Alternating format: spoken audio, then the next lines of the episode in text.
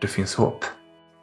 Även om man inte kan se det, även om man mår som sämst, som jag har gjort, där jag har känt att jag har blivit strypt för att mina muskler runt min hals fysiskt har spänt sig så mycket så att jag knappt fått luft. Eh, att det finns hopp. Även för en sån person som jag.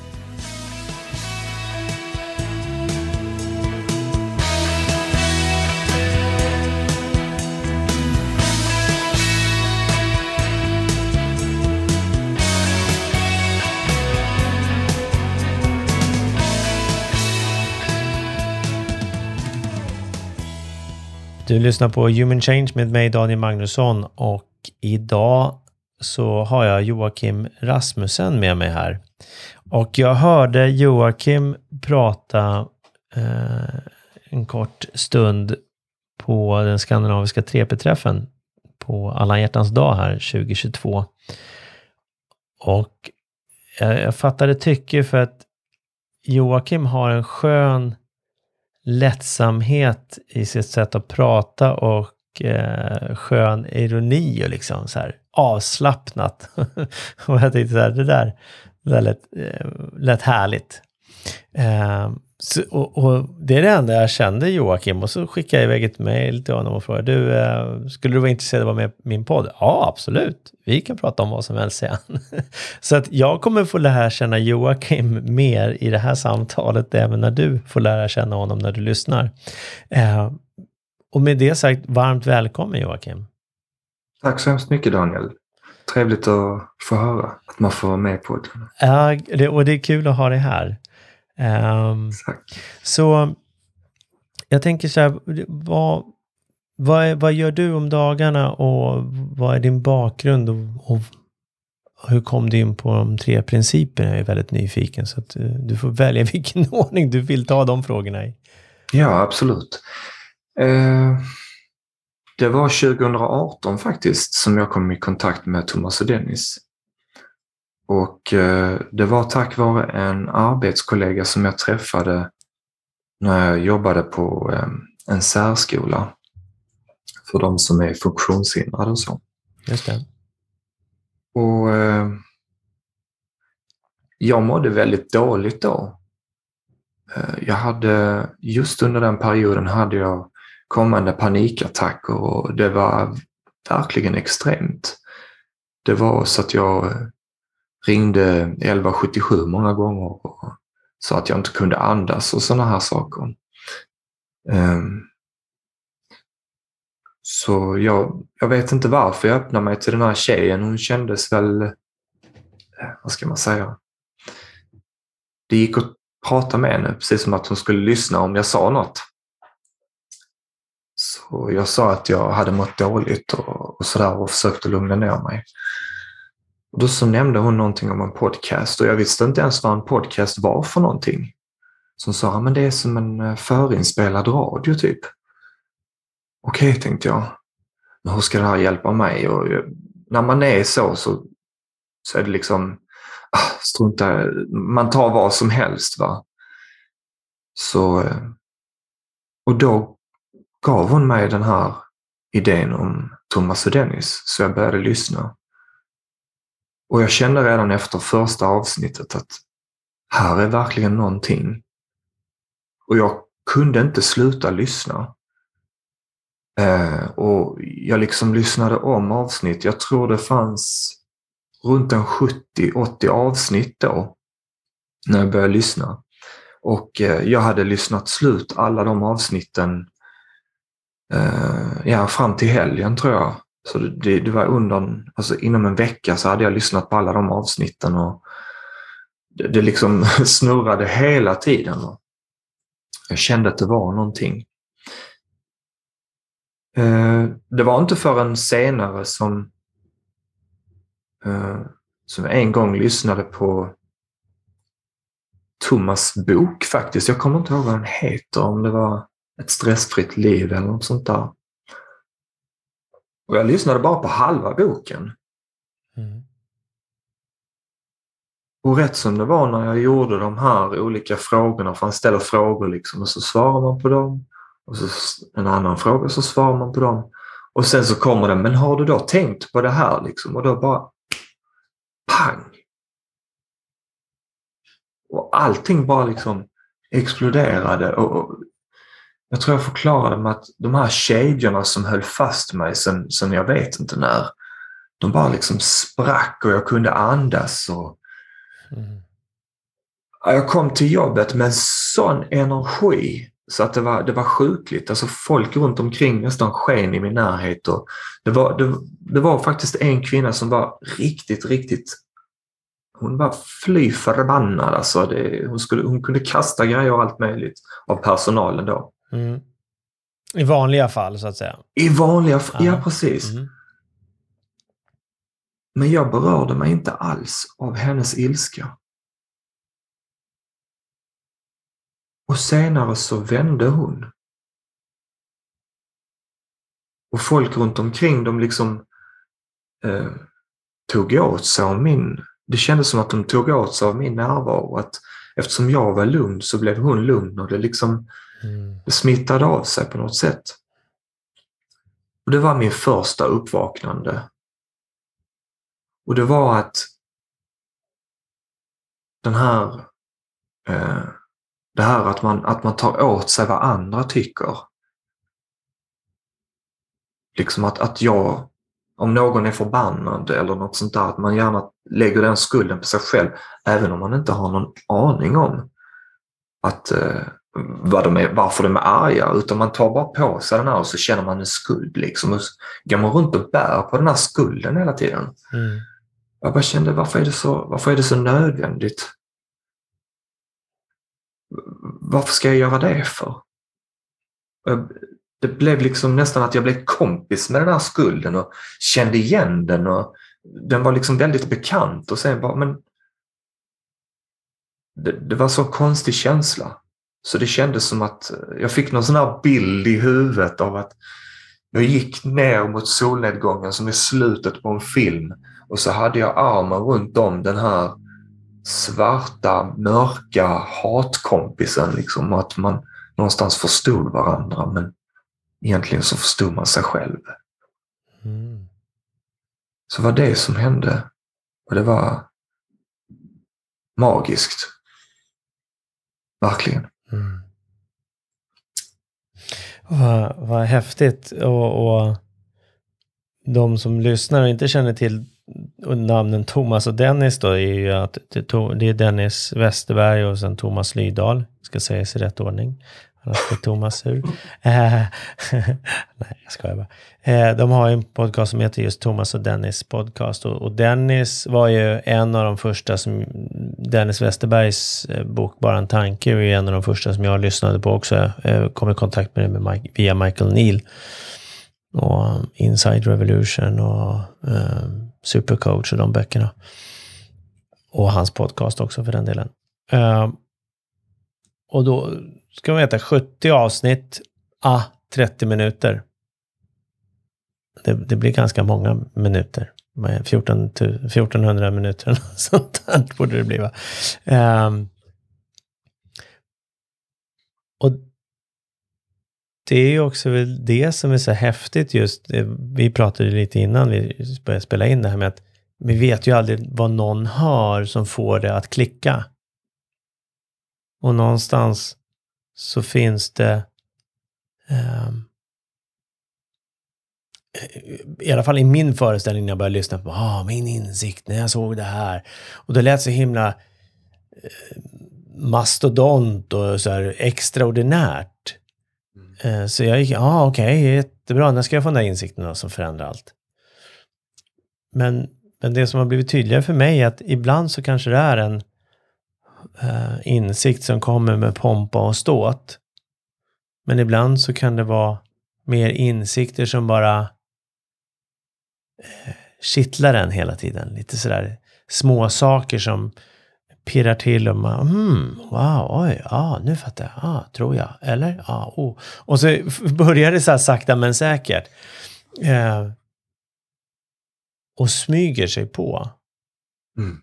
Och sen rätt vad det är så bara, oj, nu har inte jag varit irriterad över det här på jättelänge. Och det brukar jag vara jätteirriterad över. Eller vad det nu är när man, man märker skillnad i. Ja. Medan i ditt fall då, när du kommer tillbaka efter en, en hel veckas då, men framförallt efter helgen då gissningsvis till en ny dag och sen eh, ny vecka och så kommer du bara ah, wow. Mm. Och då ser vi också effekten av hur det ja, smittar då inom situationstecken, men, men ens egna lugn. För om vi då tittar på din gamla kära kollega där, som då var väldigt aggressiv och arg och så. Eh, Mm. Det smittar ju åt ett annat håll. Folk var oh, blir likadant, eller går och gömmer sig nästan. Mm. Medan nu vart det tvärtom då. Ja. Så att, eh, ja, häftigt. Mm. Och vad, vad, och vad, vad gör du nu idag då? Idag så jobbar jag med lokalvård då i Växjö. Mm. Och eh, jag vill ju såklart fortsätta med, alltså det är ju inte så att jag, jag är ju 41, så det är ju inte så att jag ville bli lokalvårdare i slutändan, att jag alltid har önskat det liksom. Utan innan, det intressanta är att innan jag ens började med 3P och så, så har jag alltid velat hjälpa människor. Alltså såklart av, av kärlek och, och just för att jag inte vill att folk ska uppleva sådana hemska saker som jag har varit med om i mitt liv. Eh, många tenderar till att göra så. Du ska ha det bättre än jag. Det känns bättre att jag hjälper andra med det så kan vi ha det en bättre grund att stå på kanske eller någonting. Mm. Eh, och jag ville, eh, jag ville på något sätt förmedla det till en större publik än bara just i min omgivning. Även om det är väldigt bra att göra det också, Mm. så ville jag stå på scen. Jag ville, jag ville liksom stå inför många människor, om man säger. Förmedla det till många. Och jag visste redan innan att jag ville föreläsa om någonting.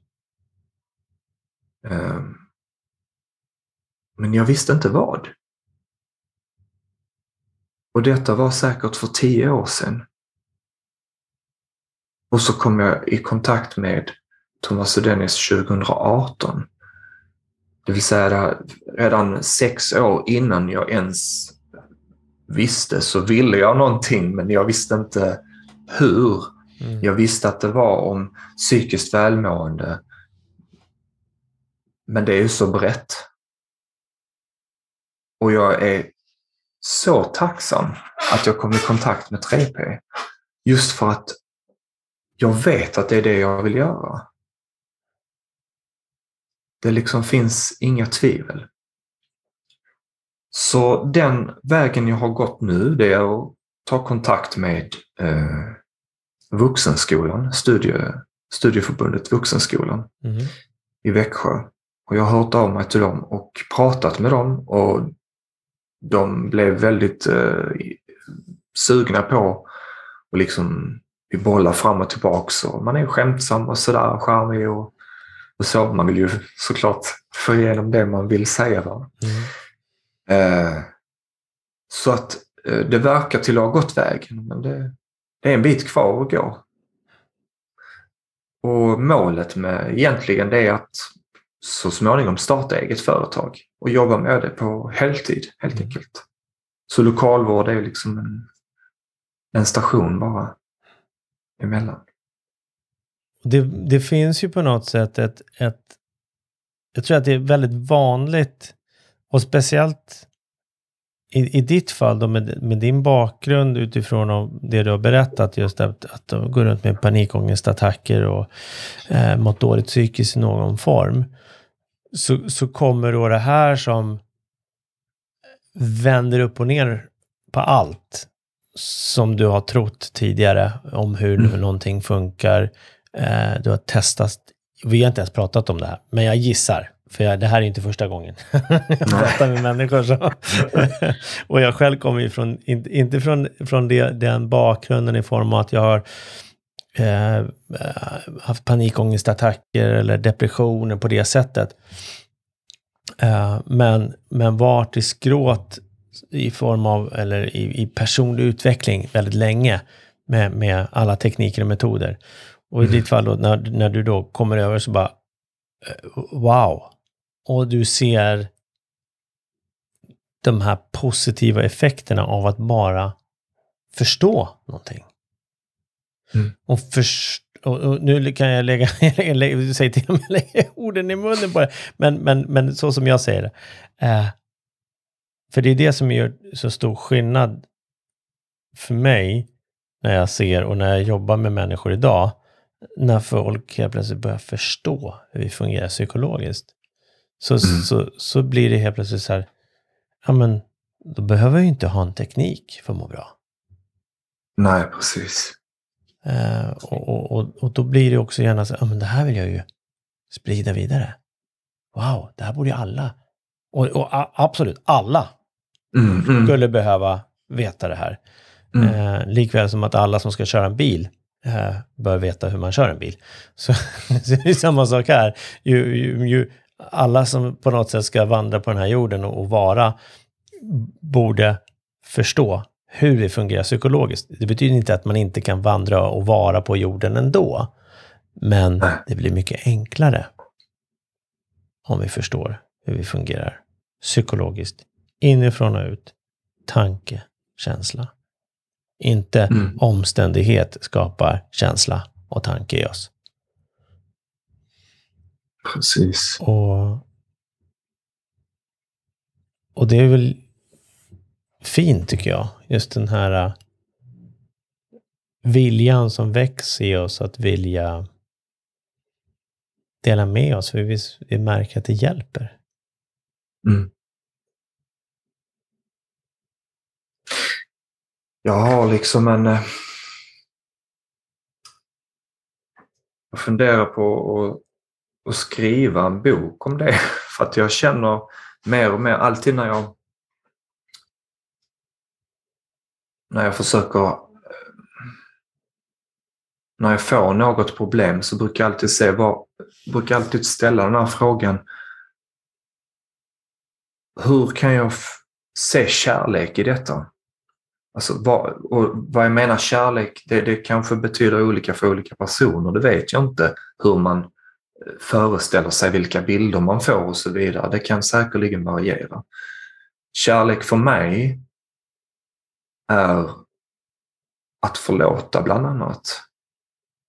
Att eh, inte hjälpa på det sättet att man vill vinna eller tjäna någonting på det. Eh, utan man gör det för att man blir glad av att den andra personen blir glad. Så att man någonstans eh, vill visa den här personen och när den personen är glad så är det betalning i sig själv att, att jag också blir glad. Inte att det var tack vare mig eller så. Så jag, jag brukar försöka, försöka liksom, jag vet inte vad jag ska ta för exempel, men kanske någon som har varit eh, elak eller sådär sagt någonting, att, man, att om man då lyckas se kärleken bortom det här, alltså skilja eh, handlingen från själva personen det som är livskraften eller vad man ska säga. Att man försöker se kärleken i det och inte själva handlingen. Man, att man alltid särar på. Det är någonting jag brukar försöka göra i alla lägen. Och det är också för att hitta kärnan i, ja egentligen att, min tanke är egentligen att lösa alla alla krig på hela jorden, alla problem som man har. Det, det, det blir liksom sluten, om man säger det, det slutgiltiga är liksom att alla krig tar slut. Det, det är fred mm. överallt. Det är liksom mitt mål, kärlek. Och folk kan se kärleken bakom allt. Då är det ingen mening att, och göra saker som skadar andra. Nej. Nej, och när vi, när vi tror någonstans att, att vi är hotade psykiskt, då blir det ju lätt att då, då, då börjar jag ju titta utanför mig. Mm. För jag tror att, att det någon säger skadar mig. Det någon gör skadar mig psykiskt. Fysiskt, absolut. Det är klart att vi kan bli skadade fysiskt. Säger Sure. ingenting, ingenting om. Men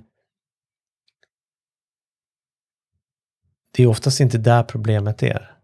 Men, men om, och, och, och om jag blir skadad fysiskt och eh, jag kan inte säga att jag blir skadad psykiskt, för jag kan inte bli skadad psykiskt. För att, för att psykiskt, mitt, mitt, mitt psykiska välmående är alltid där, även om jag inte ser alla gånger.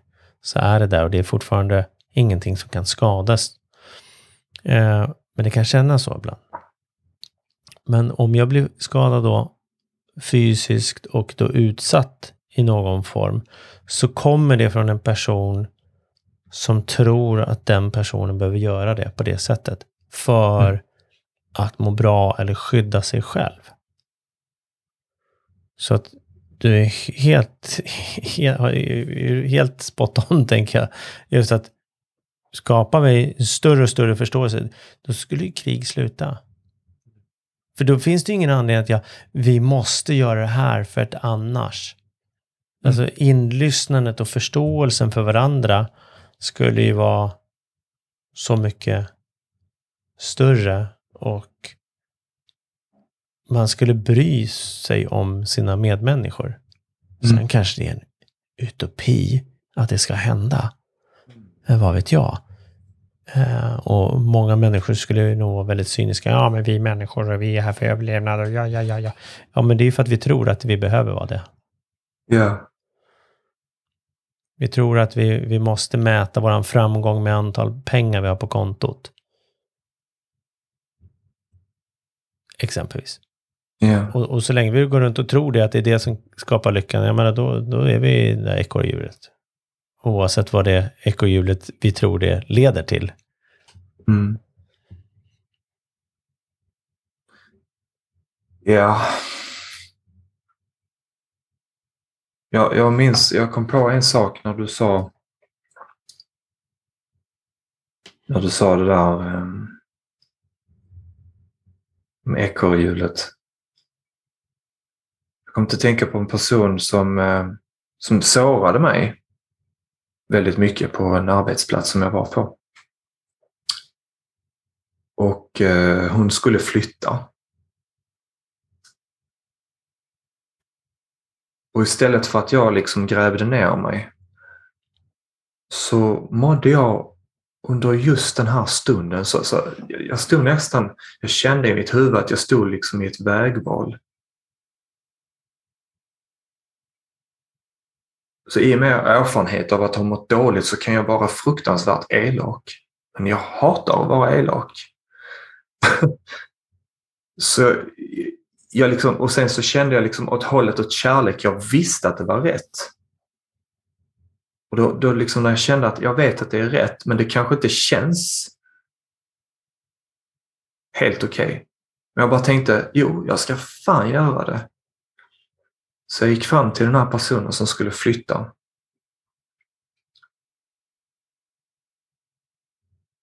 Jag satte mig bredvid henne och sa ingenting. Och hon förstod någonstans att det var kanske inte helt okej okay mellan oss. Och sen så bestämde jag mig, nej, nu säger jag det.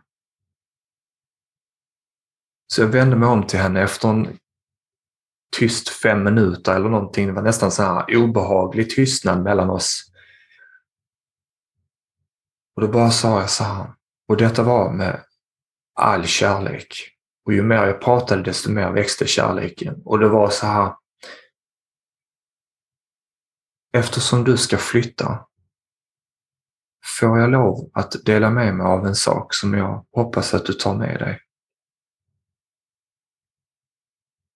Jag vill att du ska veta att jag säger detta för att jag tycker om dig.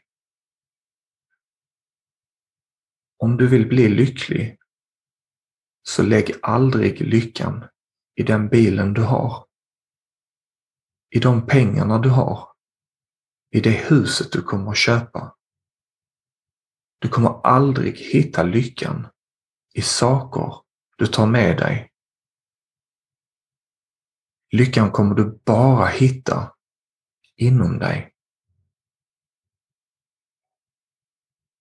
Och sen gav jag henne en stor kram.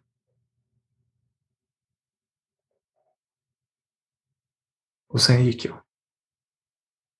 Och sen mådde jag så jävla bra.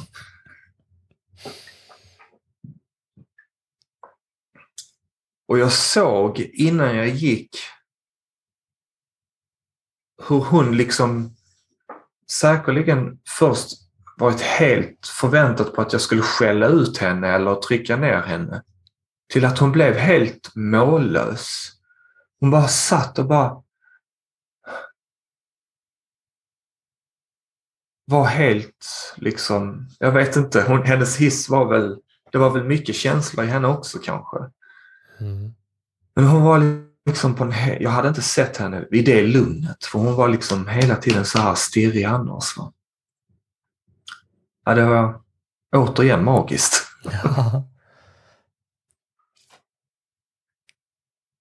Så ibland är man, eh, ibland lyckas man bli den bästa versionen av sig själv. Ja. I det rätta läget. Ja, det är stort. Mm. För ibland så är det så lätt där att bara, nej men varför ska jag säga det? Hon eller han lyssnar och ändå inte.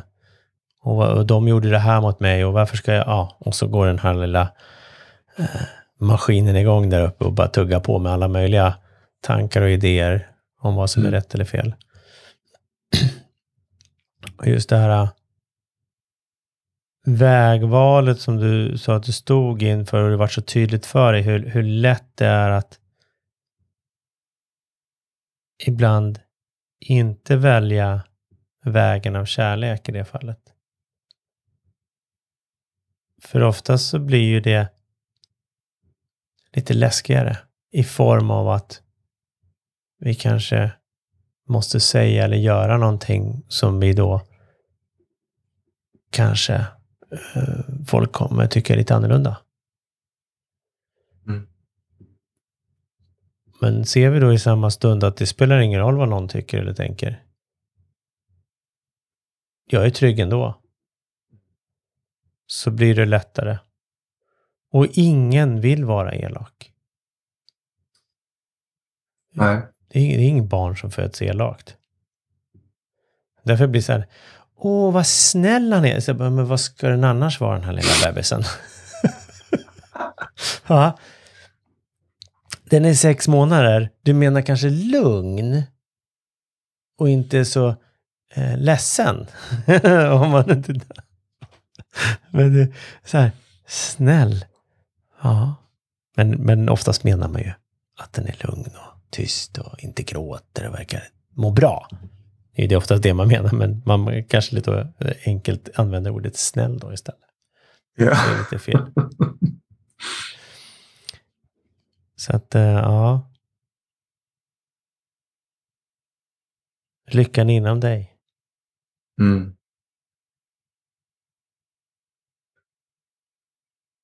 Ja, det är, det är verkligen stort att, eh, att, jag, att jag känner mig liksom trygg, som du sa. Man känner, man känner sig trygg även om alla andra runt omkring tycker att man är konstig. Och eh, jag är mindre rädd att gå mot strömmen. Inte för att gå mot strömmens skull. Det är inte, det är inte alls det jag vill. Eh, för att vara obstinat eller ja, precis. något sånt sätt. Utan jag tänker mig alltid att det finns någon, någon anledning till att nej men jag vill göra det här för att jag, jag ser jag hittar liksom kärnan i detta. Och då, då, då är det det här som gäller. Då kan jag liksom inte, jag kan inte göra det. Jag vill inte förneka det inom mig när jag vet att det är rätt. Nej. Och då, då får man kanske ögonen på sig ibland. Och sådär. Jag kommer ihåg eh, eh, på nuvarande jobbet så folk brukar kommentera mina smörgåsar som min flickvän gör. Då finns det kanske väl någon sån här jargong och så. så man, Jaha, vem har gjort de där? Oh, det är frugan liksom. Jaha. Ja. Varför gör hon dem till dig? Liksom? Då svarar jag rakt ut. På grund av kärlek. För att vi älskar varandra. Jaha, vad gör du för henne? Massor. Allt. Jag älskar henne tillbaks. Och de, de kan liksom inte ta det. De nästan har något kvickt och fräckt och jag menar, buskisaktigt eller någonting tillbaks. Ja. För att det är just den här jargongen. Men jag faller aldrig i den enkla lösningen. Jag, personer som kanske förväntar sig många gånger ett enkelt svar får liksom ett snarare annorlunda svar än vad de säkerligen hade tänkt sig. Mm.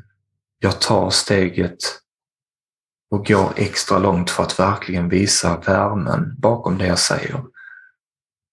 Inte bara svara jo tack det är bra. För att man brukar göra så. Mm. Utan man brukar svara kanske jag var kanon, ska jag säga. Mm. Eller någonting i den stilen. Mm. Är det kärlek om det finns villkor bakom?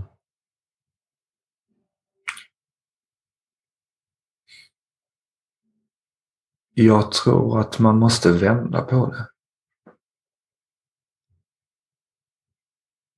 Genom kärlek så, så kanske det finns, kommer det som komma skall.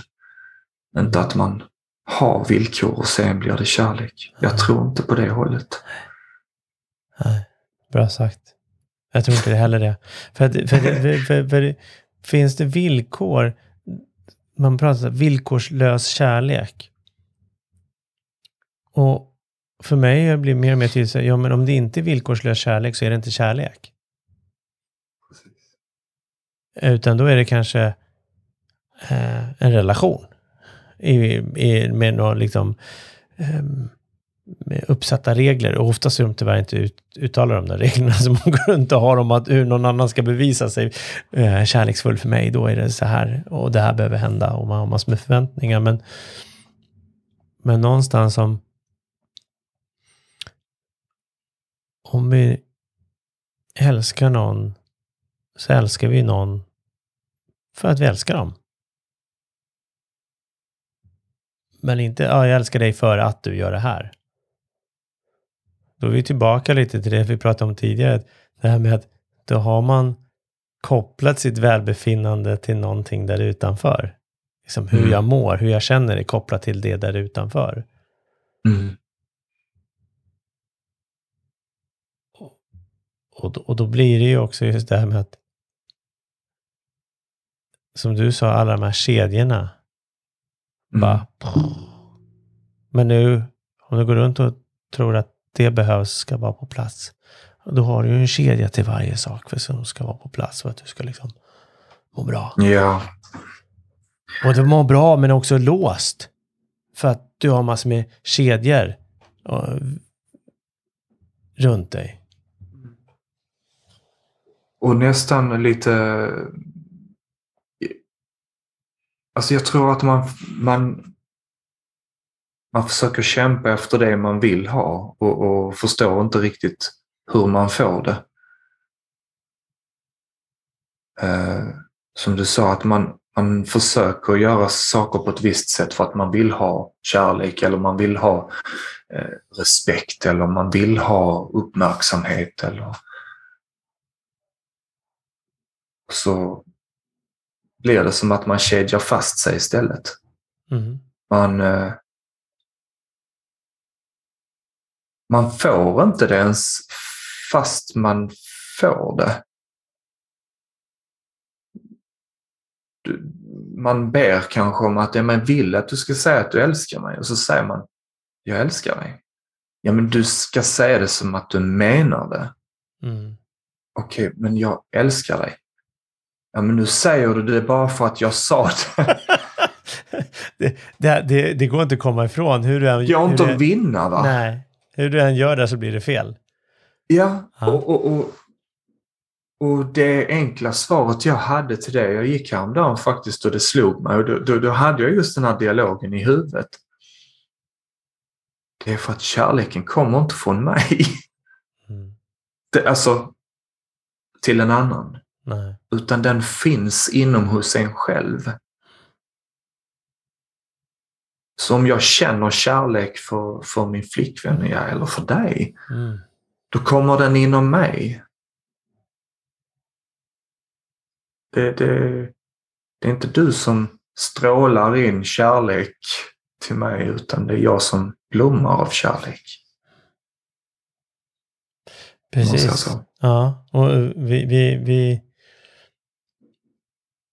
vi är kärlek. Mm. Och, och, lite som du sa förut också, så här, beroende på vad man lägger in i det, det ordet. Och det betyder så olika för alla.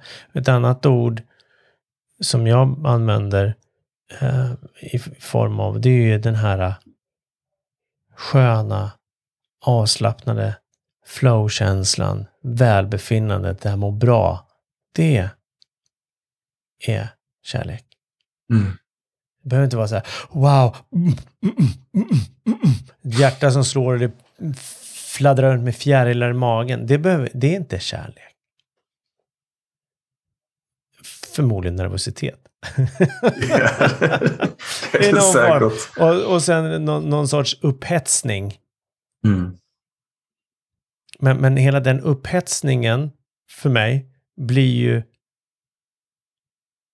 off track. Vi tror att, off track menar jag, då är vi ju där i den eh, vilse och tror att, att jag känner så här kommer ifrån dig. Mm. Precis.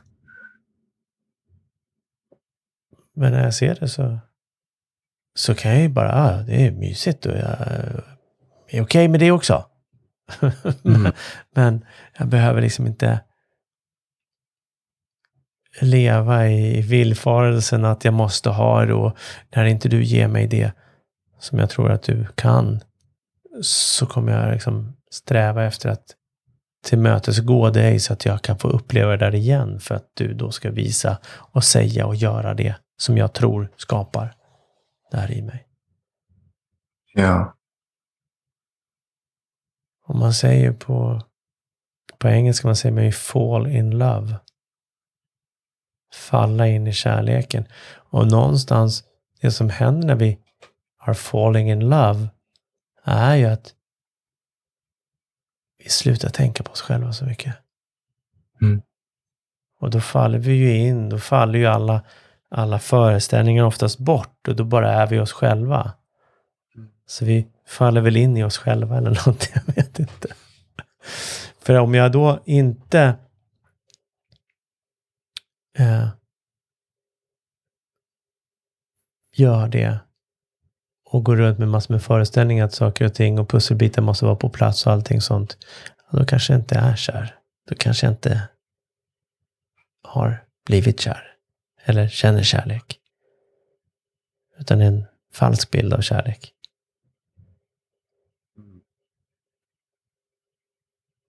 Eller något. Jag kan ha fel. Yeah. Vad vet jag? Det är okej. Okay. Men, men jag, hur eller hur så när man det är lite som att uh, när, man, när man har fokus på vad som skulle vara, om man säger att detta är kärlek eller är jag kär? Eller man, man ställer frågan om jag är kär eller inte kär. Uh, jag, jag, på ett sätt nej. Och om, man, om man ställer frågan så, så är man förmodligen inte det. Mm. För att man, man känner någonstans och då behöver man inte få ett svar som man redan har fått svar på. Mm. Känner jag. Sedan så är det inte sagt att man inte skulle vara kär överlag. Alltså att man inte har möjlighet till kärlek. Jag anser att man har möjlighet till kärlek. Men kanske inte just ser man det under den stunden som man ifrågasätter, är jag verkligen kär? Nej, titta bort så, så kanske du märker att du är det. Mm. Men, men fokuserar vi på någonting så, så får vi aldrig svaret på det vi trycker på. Och det är någonting jag har märkt den senaste tiden med. Jag, saker och ting som jag vill ha svar på ställer jag en, en liten fråga. Hmm, jag undrar om detta är si eller så. Och sen släpper jag den tanken. Mm. Det. Och det sjuka är det sjuka är att svaret kommer till mig varenda gång. Jag blir lika fascinerad varje gång det kommer till mig. Och Det spelar ingen roll vad det är. Jag, jag, jag vet till exempel att Thomas och Dennis vill att man ska ringa in frågor och jag har haft alltså hundra frågor. Problemet är att när jag ställer frågan i huvudet och jag tänker att ja, det här ska jag ta upp. Och sen släpper jag frågan och så får jag svaret. Och då är det ju inte lönt att ställa frågan. Det blir liksom så min tanke är då måste jag nästan ställa en fråga som jag redan vet svaret på. Ta upp detta liksom. Så att, eh, ja, det, är, det är verkligen häftigt. Och poängen är liksom när du inte... Du, du, kan ställa frågan och låt den sen vara. Liksom. Låt den flyga iväg. Är jag kär? Eh, jag tittar bort en stund. Tänk inte mer på det. Se vad som händer. Mm. Ja, för innerst inne så vet vi. Exakt. Och, det, och det, det, går ju att applicera, det behöver inte vara så här, men just nu så är jag kär så jag behöver inte ställa den frågan. Nej, men vad skönt. Det kan ju vara andra frågor som vi har då. typ, ska jag vara kvar på det här jobbet? Ja eller nej? Och, och, och många gånger när jag ställer sådana frågor till mig själv i någon form, bara, hur ska jag göra med det här? Eh, bara, eh, jag vet ju redan svaret när jag till och med ställer frågan. Jag bara känner hur det skaver. Och det är väl också just det att när man ser och förstår det, liksom det här med vårt psykologiska system. Att vi tänker, känner och inte, vi känner och sen tänker eller liknande. Eller, uh, att när man förstår att hur vi fungerar så blir det också väldigt svårt att ta till sig sånt som vi ser så tydligt inte stämmer. Mm. Ja, men den här boken. Mm, får se. Så bläddrar jag lite här. Nej, det är bra tack. Mm. Eller eh, jag var vart erbjuden och skulle eventuellt gå in och jobba som utbildare på ett, ett engelskt företag. Stort. Och de behövde ha någon i, i Sverige. Och gick väl, ja, jag skulle då gå någon sån här train the trainer. Och då hade jag haft ett samtal med en som då gjort en del utbildningar. Och ja, samtalet och jag har tittat igenom utbildningarna, utbildningskatalogerna. Så ser jag från vilken premiss de kommer ifrån. De kommer ifrån, liknelse då, att man tror fortfarande att jorden är platt. Oh, och så ska man då fortsätta utbilda utifrån den premissen att vi måste titta på beteenden. Man tänker att vi kan bli påverkade hur vi känner utifrån. Det kommer inte inifrån. Alltså, det var inte så tydligt, men jag ser ju det när jag, jag ser, för mig blir det tydligt när jag läser eh, utbildningsmaterialet eller vad man pratar om. Stresshantering till exempel. Eh, ja. Time management. Alltså, och, och, och, då kände jag så här, nej, tack, men det, det, jag kommer inte kunna utbilda hos er. Nej. För jag kan lära mig det och säga det. Och jag har utbildat i det tidigare. men, men det är ju inte sant för mig längre. Nej. Då blir det liksom bara så här, men varför ska jag stå och prata om det här? Det blir jättefånigt. Det går Mm. inte. Ehm, så, och det är det som blir så... Och, och det det gör är lätt att se när någon är vilse också. Mm. Och när jag ser om någon är vilse, då kan jag, jag kan, varför ska jag bli arg på den personen? Men sen kan jag bli arg. För just då så ser jag inte att de är vilse. sen, sen när man backar tillbaka lite så bara, ja just det. Mm. Den personen tror ju att det är det här som gör att de känner som de känner. Mm. Skulle jag vara i den situationen skulle jag också agera med stor sannolikhet på samma sätt. Häftigt att du säger just de orden. Skulle jag varit i samma ställe så skulle jag gjort samma sak. Det är verkligen någonting jag brukar tänka på. Och det är någonting jag gjorde innan jag kom i kontakt med 3P faktiskt. Jag ville se det från det perspektivet. Att skulle jag varit och gjort samma sak som den här personen så hade jag förmodligen tänkt och tyckt samma sak som den här personen. Mm. Ja, vi agerar. Och det är kärlek. Ja. Ja, och, och då får man ju också en medkänsla i det hela. Mm. Eh, och och en förståelse och liksom acceptans för eh, mer, mer förståelse. För man behöver absolut inte acceptera någons beteende eh, Nej. och hur, hur de, vad de säger eller vad de gör.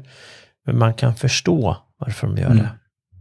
Det rättfärdigar inte att de beter sig som en skit liksom. Men, men, men, men jag kan förstå varför de gör det. För att om de tror att det är det här som gör att de mår som de mår, ja, det är klart att det blir lätt att ta till flaskan. Eller skälla. Eller bli aggressiv. Eller vad det nu än är. Eller vara Mm. tyst. Och backa Ja. bak och inte säga sin sak. Eller springa runt och försöka lösa alla problem och, och få stress. Det är väl Mm. klart. Jag skulle också göra det. Om jag trodde att det är någonting utanför mig som skapar och har makten över att skapa känslan i mig. Och känner mig otrygg. Så det, det är ju inte så konstigt om, om man då agerar på ett visst sätt. Och, och är jag ärlig, jag pratar bara för mig själv nu. Är jag ärlig så kan jag säga att det har hänt mig. Mm. Det har hänt mig att jag har trott att, att någonting utifrån har varit anledning till att jag har blivit förbannad. Mm. Eller ledsen. Mm. Eller arg. Eller irriterad. Eller besviken. Såklart. Du är människa du med. Jag Mm. med. Och du som lyssnar. Såklart. Ja, även, även om man förstår det här. Förstår de tre principerna som ligger bakom vårt mänskliga, vår mänskliga upplevelse. För det är så det funkar. För det känns ju så Ja. verkligt. ja. Och då återigen, då är det ju så otroligt viktigt med den här medkänslan att inte slå på sig själv då. Ja, ah, fan, jag borde veta bättre. Ja, jo, mycket möjligt. Men nu gjorde jag inte det. Det hjälper ju inte att fortsätta slå då. Nej.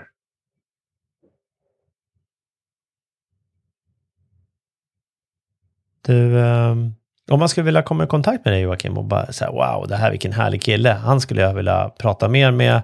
Eh, tänk om han skulle kunna komma hit och prata med våran avdelning eller vad någon, vad, vad, whatever.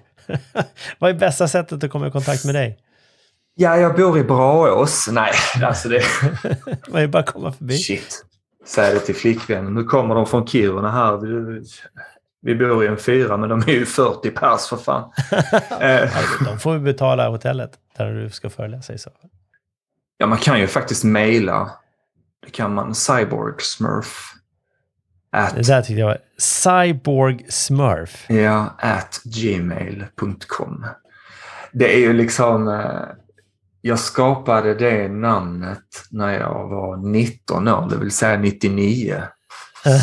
Så jag har haft det sedan dess och det häftiga med det namnet är att jag alltid kunnat använda det. Jag har aldrig behövt ett, två, tre eller något sånt i slutändan. Utan jag bara, ah. ett ord, alltid funnits tillgängligt. Cyborg Smurf. I ett ord. Snabel gmail.com i alla fall. Precis. Och jag, jag, lägger ju också den här äh, mejladressen i informationen och, mm. till det här avsnittet. Men med det så vill jag tacka dig så mycket eh, Joakim. Och Tack så jättemycket Daniel. Sen så tänker jag så här, om du skulle vilja skicka med någonting till lyssnarna. En sista mm. grej, vad skulle du vilja skicka med då? Jag tycker att de ska ge det vi har pratat om idag en chans. Under de stunderna som man mår bra. Att man reflekterar just då. För att det är väldigt svårt att kunna se det under de stunderna man mår dåligt. Så jag tycker det är viktigt att lyssna på den här podden när man mår bra. Man kan lyssna på den när man mår dåligt men eh, jag tror inte man förstår allt och man ser inte på det sättet som, eh, som jag och Daniel eh, försöker förmedla. Och så vill jag också säga att eh, det finns hopp. Även om man inte kan se det, även om man mår som sämst, som jag har gjort, där jag har känt att jag har blivit strypt för att mina muskler runt min hals fysiskt har spänt sig så mycket så att jag knappt fått luft. Eh, att det finns hopp. Även för en sån person som jag. Tack snälla för att du har lyssnat på den här podcasten.